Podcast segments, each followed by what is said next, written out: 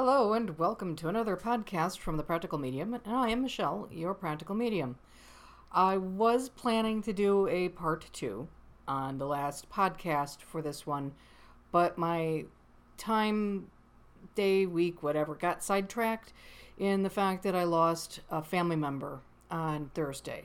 And I'm not necessarily broken up about the loss of this family member. It's it's an uncle, but in the sense that I did have a little period of grief. I didn't have, but I haven't really interacted with this person in a very long time, and I haven't seen him in years. I haven't talked to him in years. He just kind of checked out of the family and did his own thing. So while it was, it's sad to lose him, and it sucks the way we lost him. It doesn't. Um, I'm not real upset. However, that doesn't mean that weird stuff didn't go down, and that doesn't mean that I'm, you know, just starting this out to say, oh, hey, my uncle died, but I'm looking for some sympathy. No, this isn't Facebook. And I'm always going to be flippant. It's something I do. So apologize if that seems weird. Anywho, the thing with my uncle is that um, when he died, he died of uh, cancer. He had um, untreated cancer, and it was found, a, I guess you could say, a little too late. I'm still not clear on the details, and they kind of don't really matter at this point. It was just one of those freak fluke things that you don't have all the answers yet because it's still too soon. But what I want to talk about is that it made me realize that even though I am not connected to him emotionally, and apart from the fact that he's somebody I've known for my entire life, but wasn't a part of it, that I was still connected way more to a dead person than and I, than I should have, and it wasn't anything I did intentionally, and it was a little freaky and gross. And I'm putting this podcast out to share with everybody what that was like because it um, mm, it was weird, and it also give you an insight of how mediums process death. I'm not speaking for all the mediums, but I'm, you know, I, I'm sure many experience this because we get to shortcut or not even go through some of the parts of grief uh, because we have the certainty that we're going to see these people again and that we're that they're not lost forever, just the physical shell. So it's um, I thought maybe it would be good to put out and you know let people give people an insight of what it's like to have these things. And I will say, even as a medium, I, I do go through will go through grief for people who I do love deeply, and it won't necessarily be any less strong than somebody who's not sensitive. I will have the same kind of, you know, sensations and feeling of being torn apart. Mainly because I'm still human and I still have physical feelings that you know I have the the you know the oxytocin in the brain that makes us ad- addicted to somebody else. Pardon me there, and that's what makes connections. And when we we are with somebody who we love, we have a lifelong addiction to them, and it's wonderful because it's how it's how we work. It's how we operate. It's what we need in order to keep our family bonds and keep things together because if without it we don't necessarily we wouldn't go on to marry we wouldn't go on to have children and we wouldn't propagate it as a species if we didn't do this so it's um so when i lose more people as my and whenever time that happens i will be torn apart. This just happens to be a death where uh, it's family but i don't have feelings much in the way of anything for various reasons. And I'm more sad for the family that do care for him and that have to deal with this loss. So, anyway, without further ado, I'm going to get into the tale and um, explain, and walk everybody through what I experienced in the time after he passed. So, I'm going to get myself comfortable here. So, let me pardon my background noises. And it was Thursday, and I'm I've got a storage unit that I've had for far too long, and I need to clear out so I can at least downsize the damn thing. And I'm finishing doing. I'm in there as long as I can because it's oppressively hot outside, and there's no insulation in this place. So yuck, gross. I am just nastied out in my storage unit. not really aware of what's going on in the sensitive world or sensitive side of things. Nothing. Like I usually am. And I'm go about my business, and it's sometime after six o'clock on that day, and I get a call from my mom. And I don't normally get calls from her because at that time, because it's dinner time, they're eating, and she immediately lets me know that um, my uncle had passed. This is not her brother; it's my dad's brother. And so we're on the phone for a little bit and talked about the circumstances. And I was, as I always am, because I have experienced so much death and loss in my life, I'm numb for the, like about five or six hours afterwards and I function normally. But like I said, I still go through a little bit of grief, even for people I don't care for or have much affection for or connection with, because, well, it's a death. They're gone. The physical person is no longer, and it sucks. And there ain't no way around it. And it's a permanent change in our lives, or my life, and it's everybody's lives. And there's no going back on it. That part, yeah, I did finally have a bit of a letdown. I did have a little bit of a cry. And I, you know, but that was later in the evening. Between the time I got the, the news and that moment, I started to do the things that you do when you agree, when you're find out about somebody's passing. What was going on at the time of their death? What led to it? What were they experiencing? Were they peaceful? You know these questions we want to know to know that somebody had a good death that they didn't struggle or they didn't um, they weren't uh, under unnecessary resuscitation orders or you know that they weren't freaked out. You just want to know that they're peaceful. And for me i can get those answers. Unfortunately i didn't need those answers at that time because ugh, it, it you, the connecting with somebody who's only been dead for a couple of hours, they're still feeling physical. They're still adjusting. The things that they just left their body and they still feel like they are you know 100% in their body because it's not it's not a quick transference you just don't get yeeted out of your body and all of a sudden you're you know you're divine it doesn't work like that but in his case he must have had morphine in his system or some powerful painkiller because I felt really gross and squicky. I could just I, I just felt like I was on a trip. And I don't mesh with opiates. My body and brain do not like them. They um they will find any way to go get this crap out of here as quick as you can and we're to make you feel like you got the flu in the meantime. So opiates and me. So if somebody else is on opiates. And I've had this happen where the, the high has been, Ken tried to share the high with me. And this is another story for another time. But he tried to share the high with me, and I reacted the same as if I had actually physically taken the opiate myself. I'm just like, get that crap out of here. I can't do drugs, and this is why. And I'm not pissed at you because you never see all this happen before. But yeah, get rid of it, please. So I imagine that your normal sensations are compounded upon somebody who's now free floating, not sure of where they're at for the moment. They're still high from whatever painkiller, opiate they were given. And they're kind of on that euphoria, not kind of, they're totally in that euphoria that comes with passing. Um, yeah. Uh, I got no words except the sounds I just made to describe how that felt. Not a good thing, and not something I should have done. It was just, and it wasn't something I did intentionally. It was accidental.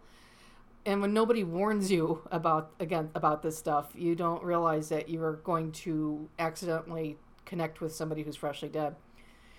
And it's really that simple. That all I'm doing is trying to empathize a little bit with what they went through in their passing. You know, it's like did they slow down gently? Did they pass? Did their heart stop? And these questions that you ask of yourself and wonder about, for me, opens a connection to that person, and I get that information. And mm, mm, God, I'm trying not to belabor the fact that that, but it's like the the it was visceral. It was mm, gross. So yeah, you won't I will not be doing that again, even when it comes to my parents and other loved ones passing. I'm going to tell them, you know um, this is not a good time. Go do what they're telling you to do, follow those instructions, and get back to me tomorrow. because it really it needs to wait at least a day before any connection can happen because things are just so squiggly and squicky and anyway i'll stop talking about that part anyway it, so that was um, one of the experiences. And i'm now that i'm thinking about it when i was on the phone with my mom and she's telling me this and we're we got uh, after the initial burst came out of what happened and the that sucks and wow that was fast and stuff like that i'm just kind of letting the back of my head loose which is literally what i call it because it's where it feels like my consciousness kind of on tethers i'm hearing i'm free i'm free and i'm like uh, let's not go any farther on that one. So, you know, I'm not even trying, I don't even want to hear anything right now. And so that was the conscious connection. The other stuff I would call the subconscious connection. And so I'm like, okay, fine. I know he's okay. He's happy. He's feeling better and he's not in pain anymore. So awesome. Let's keep going on with this conversation and talk to mom. Which I did. Got out the phone and went about the rest of my stuff like I was already doing and didn't really think a whole lot more about it. What I was talking about with the with the squeaky connection happened about I don't know within a half an hour after learning he had passed, and then that time, the amount of time that had passed since he uh, left uh, left this uh, his shell behind was maybe two hours, and it's too soon, just too soon. So I go about the rest of my day and this is evening. This is my evening after evening errands and stuff. And I come, I go home, and as I, you, the your thoughts obviously turn. I'm sorry for the bad segue. Your thoughts obviously turn to the person that has passed, regardless of how close or not you were to them. You're still gonna think about them. And the entire time, I'm getting imagery of of my uncle when he was younger, sitting and drinking a beer at the picnic table and behind my grandparents' house. Uh, you know, and that was in, and smoking a cigarette, of course, because that's what he did. And it's repetitive imagery that comes to me throughout most of the evening, and it's annoying me because I want my own internal, con you know, memories of my childhood and the the one the few good ones I have. That's what I'm looking for. I'm trying to just think about that stuff, but I'm getting bombarded with live imagery of where he's at now and how fast he figured out how to go home. But for him, maybe more time passed than I'm aware of. I don't know. I wasn't about to ask. I'm not going to connect with him for a while, and I don't know if I will because nobody's going to come to me looking for him, and because it's my family. So I don't know if I will ever really dig in. And if he is up on the if he's off on the other side doing the things he loves best, then I'm not going to bother him. Not you know, he doesn't need to be. There is now I will say that there was somebody in his life at one point that he felt that he never closed the book on, I guess, and Linda did pick up on that and gave me the name of the person, but this, whoever she was, if she was in, whenever she was around, she may have been before my time, and I have yet to ask about this person. So that's about really the only hiccup that I'd say that came with that. But what was really annoying, obnoxious, unwanted about the whole thing was is that it was the equivalent of intrusive thoughts and we all have intrusive thoughts. Um, you know, the appeal of the void, uh, the appel du void, void, if I get my French wrong. Um, you know, th- that tells us to do weird, crazy stuff like throw ourselves over a railing in a mall or, you know, turn your wheel and crash into that car, oncoming car and kill yourself. Stuff like that. And it's, it, this is the equivalent, the psychic medium's equivalent of why the hell oh god i have another hole to patch because this crap is leaking in. So now i have to patch this hole and i have to patch that hole. And yeah this is sucky because every time i find a hole it's not what i want it to be.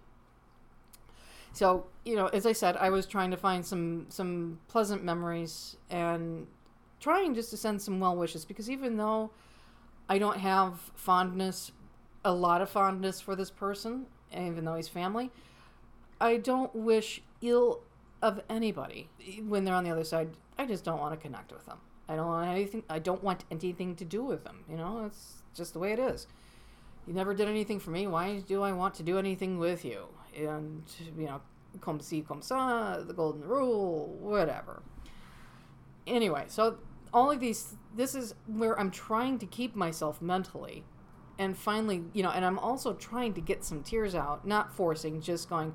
Okay, there's going to be a wave where's this wave? I want this wave to come, and I want it to come so I can get it out and I can relax and move it forward. No, I'm getting weird connection hits from him. Uh, I'm getting weird imagery.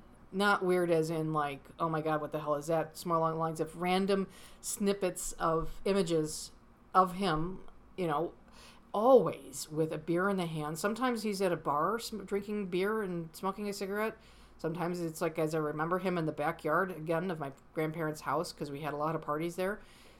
You know, standing there looking half assed and drinking a beer and smoking a cigarette because that was his thing. And that's all what's coming into my head. So I I don't have this is just this is not memory. Memory is not snippets like that in, the sense and the feeling that comes behind them.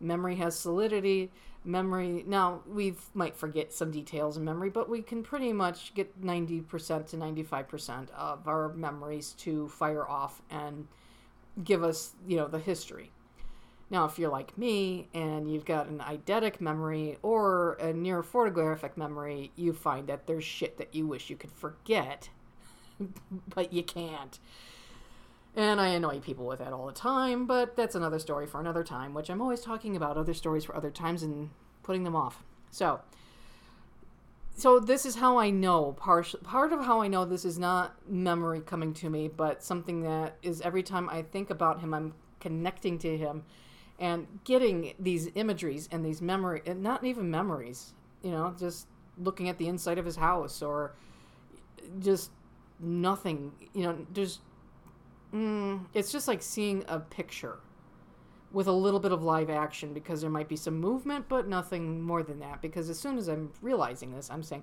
out damn spot. I don't want this. so it was really annoying, obnoxiousness. And I finally managed to shut it down. And I have to shut this down.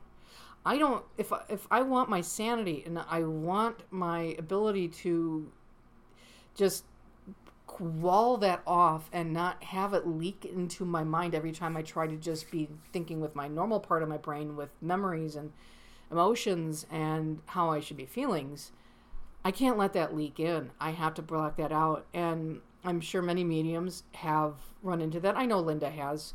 And I know she's just a sample of one because she's really one of the few full blown mediums I know. But my other mentor has warned me against doing this after I told her. She's like, "Yeah, you you want to stay out of there and uh, just don't let it in."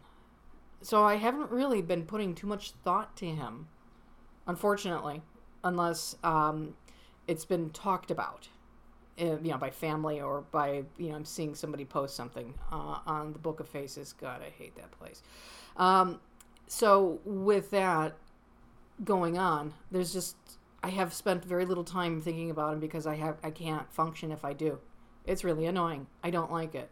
It sucks. But maybe this is some this is my t- training my training wheels to handle the physical side of things, our dense physical side of things, and how we operate as a human with grief, and the not so dense physical side of instant communication with somebody who's not physical, and be able to control it. I never learned how to control it in life, which is why I shut down for for over 20 years of 20 years yeah there's uh, about 25 years i had shut down because i never knew how to keep stuff out. But i'm learning and this is my this is what i'm doing but you know it's not fun.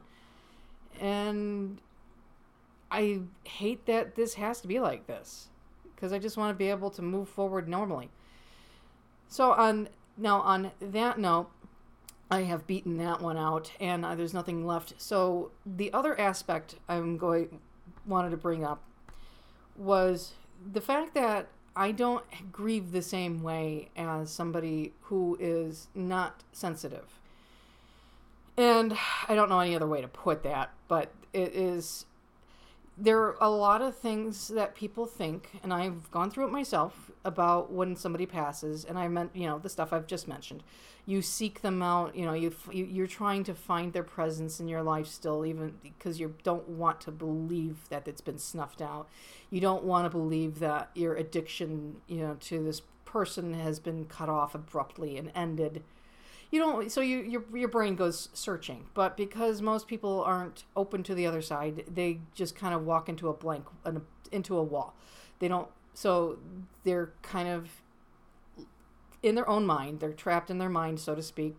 And i'm trying not to make this sound negative so much as i'm just trying to make it sound uh, matter of fact because it's it's the literal difference between sensitive and non-sensitive. And having been shut down for a very long time to the point where, where ken complained about my blocks being like cement um, i've i can speak to both sides. So this is when you're so when some one of the biggest things i am sorry for tripping over my tongue. One of the biggest things that we look for is uh, the continued existence of somebody and uh, over time, we have to accept that their continued existence is not there because they can't be physical again. There's just no way they can be physical in the sense that we knew them. That sh- the body, the shell is, Linda calls them the shell, and it's uh, the, excuse me, let me repeat that. Linda calls the body the shell, and I kind of have been picked up, picking up on that language because, yeah, the body is a shell. It's a container and when we leave it we leave our shells behind and you know and we're born into something new. So it's kind of metaphorical but it's a good it's a good place it's a good word to use to explain our bodies when we leave it. So when somebody dies as i was saying we can't come they can't come back. We can't have them back in the form we once knew them because the shell has you know reached its expiration date and it's decayed and it can't be used again. For me i have the mm, how would I put it? What's the word I am looking for? The confirmation, maybe the what would be another good word? Confidence and knowledge that this person is still with us and is still in existence and that they are still checking in on us and sometimes even spending the day with us and days and weeks and months in Ken's case you know, he'll go away for the day, but it's because he's looking in on other people. And I seem to be having some issues here. Okay. Um, he's going and checking in on his family, his family and friends, and he's watching them and hanging out with them because something special is going on, or they just wants to, you know, change the scenery every now and again. But he still knows what's going on throughout my days, and he knows that of what I've gone through because it's just the way awareness works on the other side. It's kind of freaky, camera, you know but eyes in the sky everywhere, but it's not being used against you. It's more along the lines of, oh, hey, I know you did that, you bad girl, you kind of stuff, as opposed to anything, anything malicious. And um, so I don't have that part of grief in my mental uh, in my, my mental processing of the of somebody's passing now, I'm not sure how this will happen when I lose somebody very close to me, and hopefully, I won't learn about this for another 20 years. Knock on wood, in that, you know, 15 to 20 years. I'm in no rush. Uh, but the, uh, the, the fact of the matter is, I have that a lot of the, the main pain of grief gone. Um, I have the pain of I'll never talk to them is gone you know, I'll never talk to them again, rather. I'll never see them again, rather. All that stuff is wiped out for me. And I just know that I will not, I, will, I just have to, you know, go on, live my life, do my thing, but, and um, do the best I can to do the things I'm here to do. And when I'm done, well, it's time to go home and tell everybody about my experiences. And we can sit and shoot the shit around, you know, the table in the backyard and um, talk about it. So, that is how grief works for me on both both levels and what it is like to connect with somebody who's freshly dead, which is not highly recommended at all. I do not recommend this. Uh, zero out of five stars, man. None. No, no, no. Never again. Lesson learned. So gross. And both of those things will inform my grief going forward next time somebody passes. And it's just, but for somebody who is normative, who is not a sensitive, and uh, is having to deal with the doubts of continued existence. And I actually, Ken threw that in my face once. Uh, in a couple of days after he died, I want to say it was, I'm in my kitchen and I break down with grief once again, and I'm slamming my fist into um, a closet door and I'm just slamming it, yelling, There has to be more than this. There just has to be more than this. I can't believe I only had six years with him, and this is all I'm getting.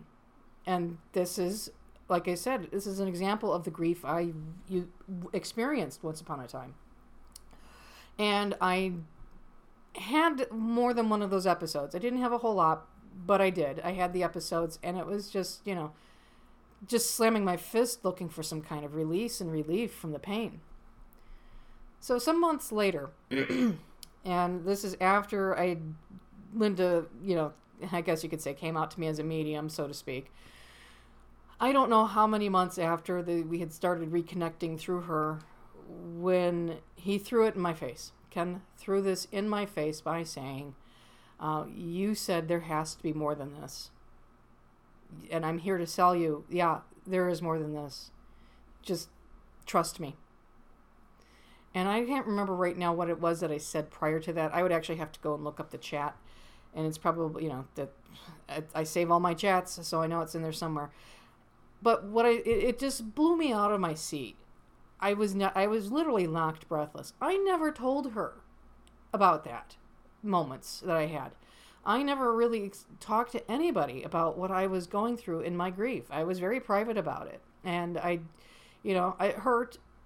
There were weird stuff, things that were going on then too. And I will do, uh, promise, I know I'm a tease. I will, and I should probably stop teasing and just start recording podcasts as I have them in my head about what I experienced in the days after his passing as somebody who was completely closed down and what happened afterwards when I found out, like about mm, seven weeks after he passed, that, oh my God, you're not dead, and I'm a psychic freaking medium. That's that'll be another story uh, that for another podcast, but I will get to it. So in this case, um, it's just strange to me sometimes because on the one hand i am still human i am still a person i am still going got my brain chemicals, even though they misfire and the, the wiring is not all that great because, you know, I'm it's like I'm living in a modern house with uh, cloth wiring sometimes in terms of my neurological system. But on the other hand, I'm exposed to something that I never thought was possible. Some because it, for the longest time, I felt one and done. That's it. Six feet underground, dirt nap, no more, no more existence. And so did Ken, by the way. He also had that feeling. Never expressed it to me directly, but I know because of what he said elsewhere. And have that having all that turned on its head really changes my language of grief. But that is not to say that I'm unsympathetic to the people who are, you know, not sensitive. And I do understand grief and I do understand how it works for many people the shock, the pain, the stress, all of it. I've experienced all of it. And I am right there with the people who need that reassurance. And it's what my job is here to do is to help people know that this is not the end and that it's okay to live life thinking about them about re- reuniting with them maybe not through religion if you're not if you're not of the religious bent that's okay if you are that's okay too that's your language um, but you know, this is um it's weird. It's funky. It's not all uh, you know, roses and, and, and sugar by any means at times. And this is the stuff that I was experiencing in the hours after my uncle's passing was stuff that led me to shut down all those years ago when I was like, you know, like 21 years old, and I am going on 49, and I only started re- reopening after Ken passed a few years ago. So it's a long time to be insensitive to uh, what's out there and experience a lot of stuff. So here I am, helped, you know, wanting to give you, the listener, um, either just a measure of peace or a measure of hope, um, or maybe challenge your thinking if you don't necessarily want to believe in, you know, trust or have faith in me. Belief isn't even a thing here. It's trust and faith. If you don't want to, you know, if you're not want to having trust and faith in the afterlife, that's fine too you know, but mine here to try to give you some positive notes with making it understandable and not so fluffy, fluffy, foo foo. And that is the purpose of this particular podcast. It's just an exploration of grief from for for how it works for sensitive. And now, because and again, I don't speak for all sensitives. It is different for everybody. But i will share i will i am sure i have similarities in the sense that when you know somebody isn't gone from your life for good you don't grieve in the same way. And you know that you'll see them again. So there's a large chunk of that pain taken away. And linda agrees she feels the same way about that when somebody's passed. So i know at least there's a you know you have a mm, a uh, cohort of two that's feel like that of two psychic mediums but it's just some some place for people to understand the differences and how it works for us. I mean, I wish I I wish nothing but the best for my uncle going forward and you know, I know who he's with. I am trying to not say up there because it's an old habit because up there really isn't a thing, but it's an old ingrained habit from you know, childhood uh, religious studies. And um, so I wanted, you know, part of my brain, you know, it's like he's up there in heaven. No, he's not. He's on another plane dimension existence or whatever, what have you. That doesn't rely on Newtonian physics to exist. So that you know, they're, they're what have you. So in that regard, yeah, for him, I just want him to do whatever he wants, enjoy whatever he wants, be with whoever he wants I don't expect him to change a whole hell of a lot because of the way he he lived his entire life. You know, he was in his seventies when he passed, and he didn't change much for forty something years. Um, and I, you know, he just started. He went on a downhill slide and never came back out of it. Oh well. So, you know, he's he's free from the things that troubled him. He's not hurting anymore, which is wonderful because nobody wants to live with the kind of pain he was in. It's awful and he doesn't have to be concerned with the stuff that pushed him into the, mi- mindset that he had. And that is enough for me. That's all I ask for. And that's all I want him to have is whatever he needs. It just as long as it doesn't have to come from me. Anyway.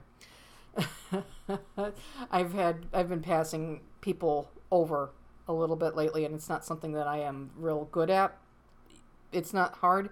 It's just when you're when you have a brain like mine, coming up with a sincere sim- sincerity that's required takes work. It's not that I can't do it. It's just a, a, getting to that part of my head. I've yeah, I've had to tune. I've had to tone, turn down my need to caregive for people and feel for people in order to con- preserve myself, and that's just um, part of therapy that will change at some point where I can finally feel better about doing this stuff. But right now, when I have somebody who's needing help and they come to me because somebody out there, not Ken, Ken likes to me to have my peace and quiet. Someone out there says, "Go check this woman out, bother her a bit, and she'll send you home." Kind of message gets out. I'm, you know, I'm it, and sometimes I don't want to be it, but I don't have to be it either. However, I like to help people. So I do it. And there you have it. so I'm a little worn out of crossing people over. Anyway, on that note, I am running out of steam for this particular uh, episode and content and anything else.